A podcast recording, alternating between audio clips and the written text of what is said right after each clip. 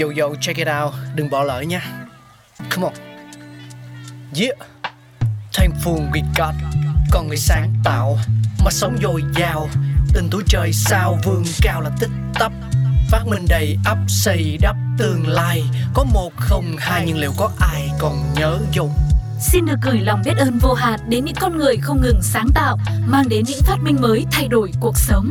Thankful we got.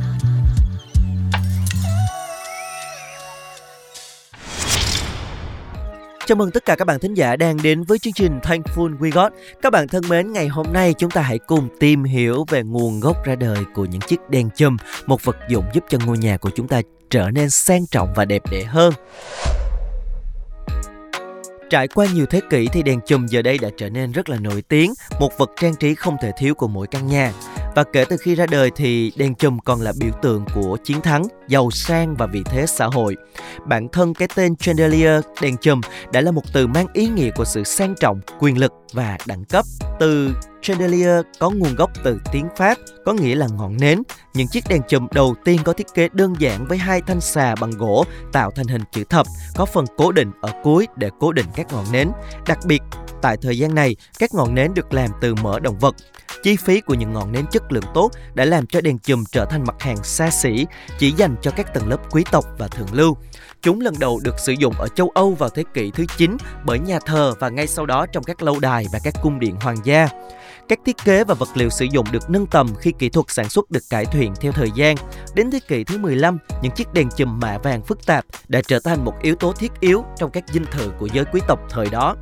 Đèn chùm xuất hiện lần đầu tiên trong các ngôi nhà của tầng lớp lao động vào thế kỷ 16 và 17, trong khi các gia đình bình thường sử dụng gỗ, sắt rèn hoặc thiết để trang trí đèn chùm của họ, thì những chiếc đèn chùm đắt tiền và phức tạp hơn được làm từ pha lê, một dạng thạch anh trong suốt đã được tạo ra trong thời kỳ này mà chỉ một số ít người mới có thể mua được.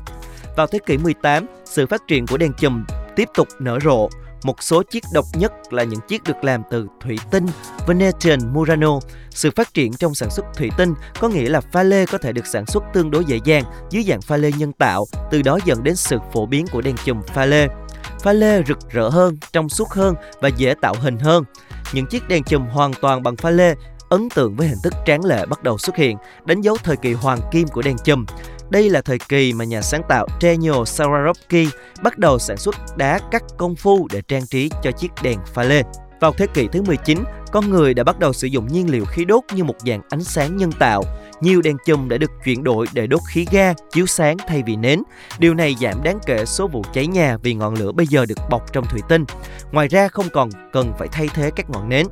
Với sự phát minh ra điện, đèn chùm một lần nữa được nâng cấp, mặc dù sự ra đời của khí đốt và điện đã làm giảm sức hút của đèn chùm như một biểu tượng địa vị, nhưng đèn chùm hiện đại vẫn là thứ phải có đối với những người giàu có và nổi tiếng.